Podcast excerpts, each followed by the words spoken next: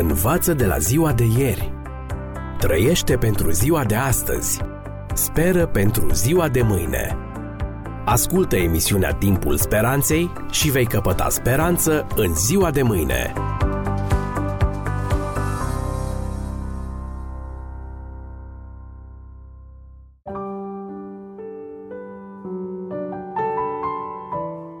Dragi prieteni, bine v-am regăsit la o nouă ediție specială a emisiunii Timpul Speranței, unde analizăm parabolele spuse în trecut de Mântuitorul Lumii. De data aceasta vreau să analizăm pilda consemnată în Evanghelia după Luca, capitolul 16 de la textul 19. Iată cum sună această parabolă.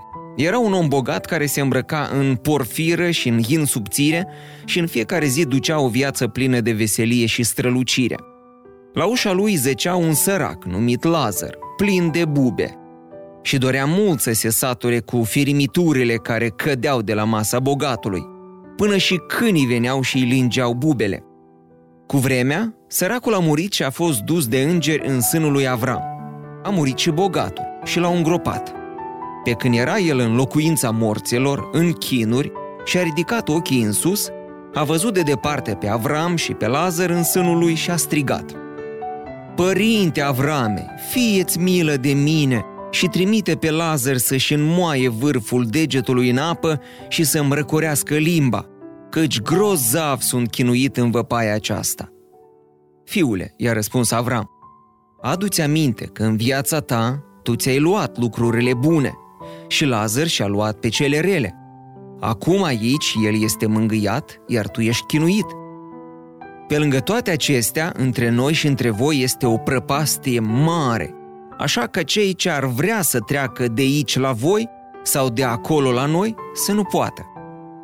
Bogatul a zis, Rogu-te, dar, părinte Avrame, să trimiți pe Lazar în casa tatălui meu, căci am cinci frați și să le adeverească aceste lucruri ca să nu vină și ei în acest loc de chin. Avram a răspuns, au pe Moise și pe proroci să asculte de ei. Nu, părinte Avrame, a zis el, ci dacă se va duce la ei cineva din morți, se vor pocăi.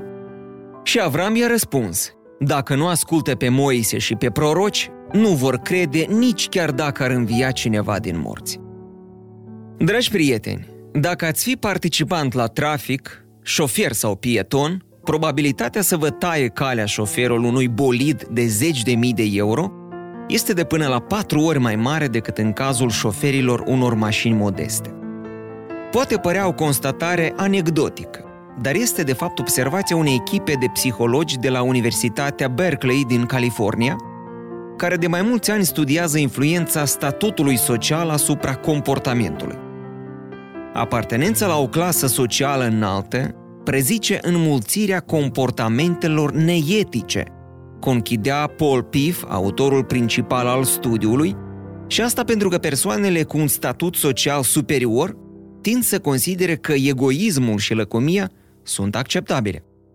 Gândirea persoanelor bogate se alterează, confirmă un alt studiu publicat în 2011, pentru că percepția apartenenței la o clasă socială mai înaltă generează în individ o deplasare a accentului dinspre context înspre propria persoană, ajungând să așeze mai presus de orice interesul propriu. Lăcomia, în lipsa unui cuvânt mai potrivit, este bună. Lăcomia este corectă, ea funcționează. Lăcomia clarifică, străbate și surprinde esența spiritului evoluției. Lăcomia în toate formele ei, lăcomia față de viață, lăcomia pentru bani, dragoste, cunoaștere, a purtat lumea înainte, afirma într-o scenă celebră din filmul Wall Street antieroul Gordon Gekko, un personaj fără scrupule care se îmbogățește rapid. Portretul omului din înalta societate, lacom și lipsit de etică, este cel creat de Isus pentru bogatul din parabola sa. În parabola lui Isus, ușa este singurul loc de întâlnire a două personaje cu trasee complet diferite în viață. Bogatul care se încrede în bogățiile sale și săracul care se încrede în Dumnezeu. Ușa devine ceea ce pomul cunoștinței binelui și răului a fost în grădina Edenului. simbolul probei. Iar ascultătorul sau cititorul se întreabă dacă bogatul va reuși să treagă pragul ușii pentru a vedea și pe altcineva în afară de sine. În felul acesta, ușa nu este doar o intrare în casă, este o ieșire spre celălalt. În parabola lui Isus, împărăția lui Dumnezeu oferă o poartă către aproapele. Dar, dacă Dumnezeu este nevoit să-l ajute el însuși pe sărac, atunci poarta dispare. Teddy Getty Gaston este ultima dintre cele cinci soții ale celui care era desemnat în 1966 drept cel mai bogat american în viață, J. Paul Getty. În 2013, Teddy a publicat cartea intitulată Singură în doi, în care povestește cum în 1952 miliardarul american o mustra pentru sumele cheltuite pentru tratarea fiului lor bolnav de cancer. Mă bucur că realizez că sumele sunt enorme. Șase ani mai târziu, copilul a murit, iar Getty nu a ajuns la mormântare. Teddy a divorțat la puțin timp după aceea.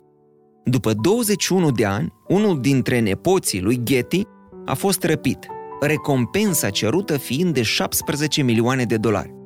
Miliardarul a refuzat să plătească.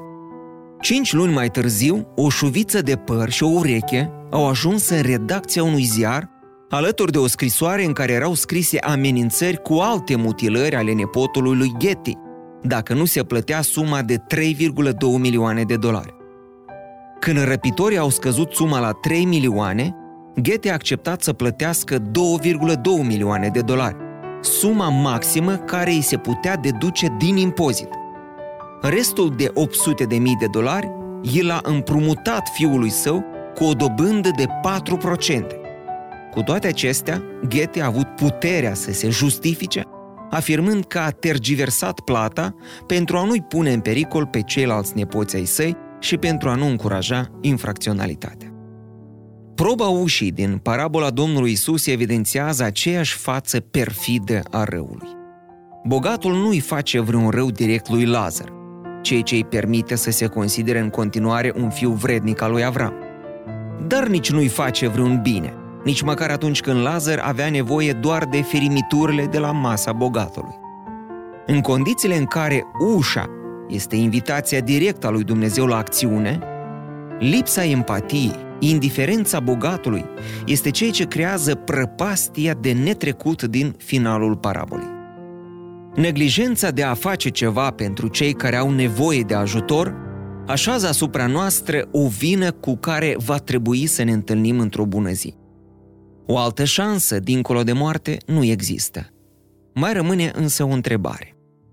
Nu cumva adevărata șansă la schimbare ar fi să asistăm la o minune sau să primim mărturia cuiva dintre cei morți? Bogatul din parabolă dă glas acestei intrigi care frământa inima unora dintre ascultătorii lui Isus. Când îi cere lui Avram ca frații săi să fie avertizați de cineva dintre cei morți, bogatul sugerează implicit că el însuși nu a avut parte de suficiente avertizări. Sunt reprezentați în această atitudine toți cei care își scuză alegerile greșite, sugerând că Dumnezeu nu i-a avertizat și negând astfel eficiența și suficiența Bibliei, a providenței lui Dumnezeu și a conștiinței. Într-o incredibilă demonstrație a răspunsului părintelui Avram din finalul parabolei, la doar câteva săptămâni după ce a rostit această poveste, Iisus l-a înviat pe Lazar din Betania, fratele Martei și al Mariei și prietenul său. Cu Lazar, mort de patru zile, umblând acum viu printre ei, fariseii care îi ceruseră lui Isus un semn pentru a crede în el și majoritatea iudeilor au refuzat să creadă că Isus era Fiul lui Dumnezeu.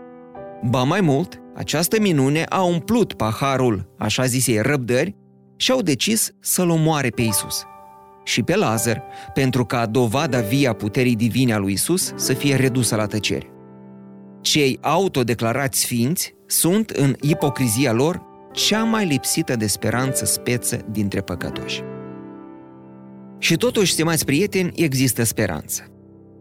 Într-o altă parabolă, Iisus le vorbește tocmai acestor așa ziși neprihăniți autodeclarați în încercarea de a le da o ultimă șansă. Ce credeți? Un om avea doi feciori. S-a dus la cel din tâi și a zis, Fiule, du-te astăzi de lucrează în via mea. Nu vreau, i-a răspuns el. În urmă, i-a părut rău și s-a dus. S-a dus și la celălalt și i-a spus tot așa. Și fiul acesta a răspuns, Mă duc, Doamne, și nu s-a dus.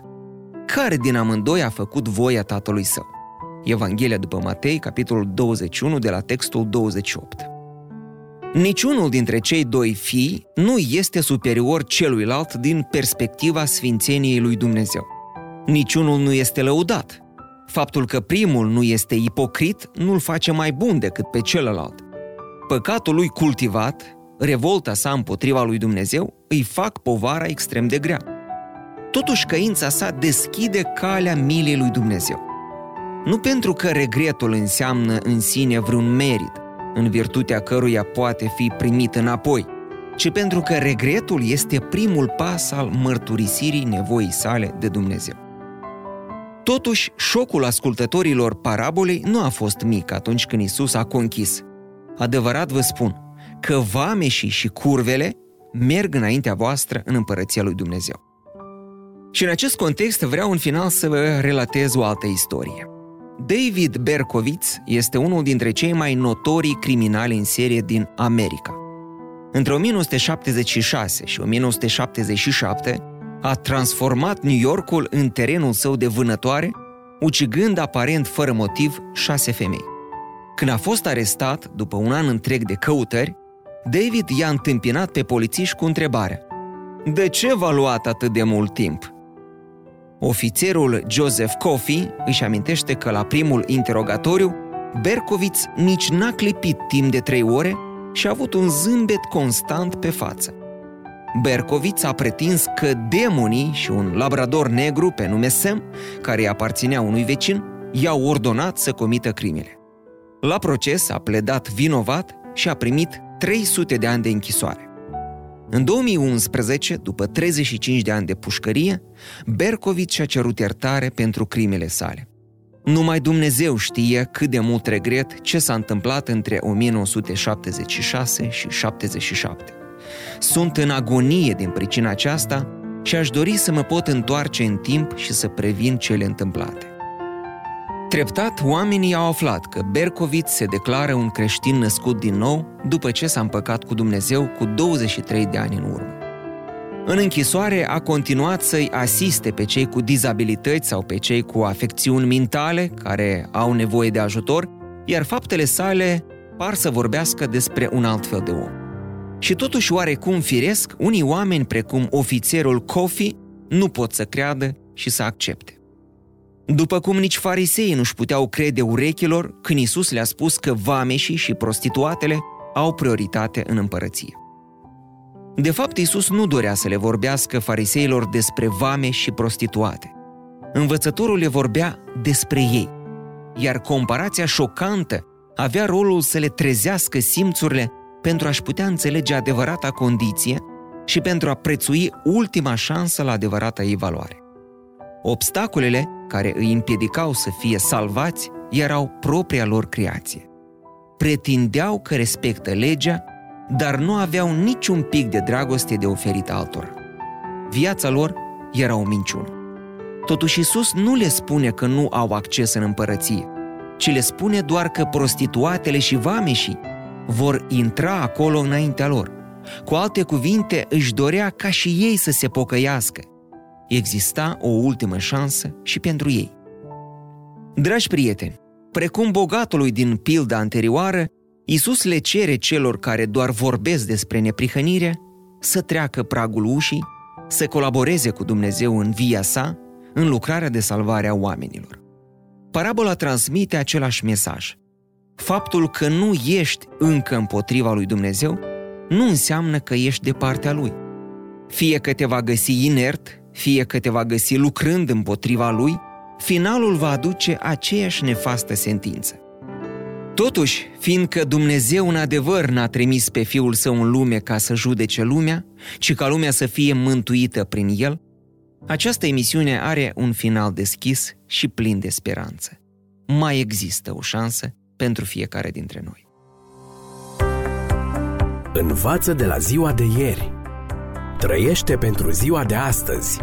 Speră pentru ziua de mâine. Ascultă emisiunea Timpul Speranței și vei căpăta speranță în ziua de mâine.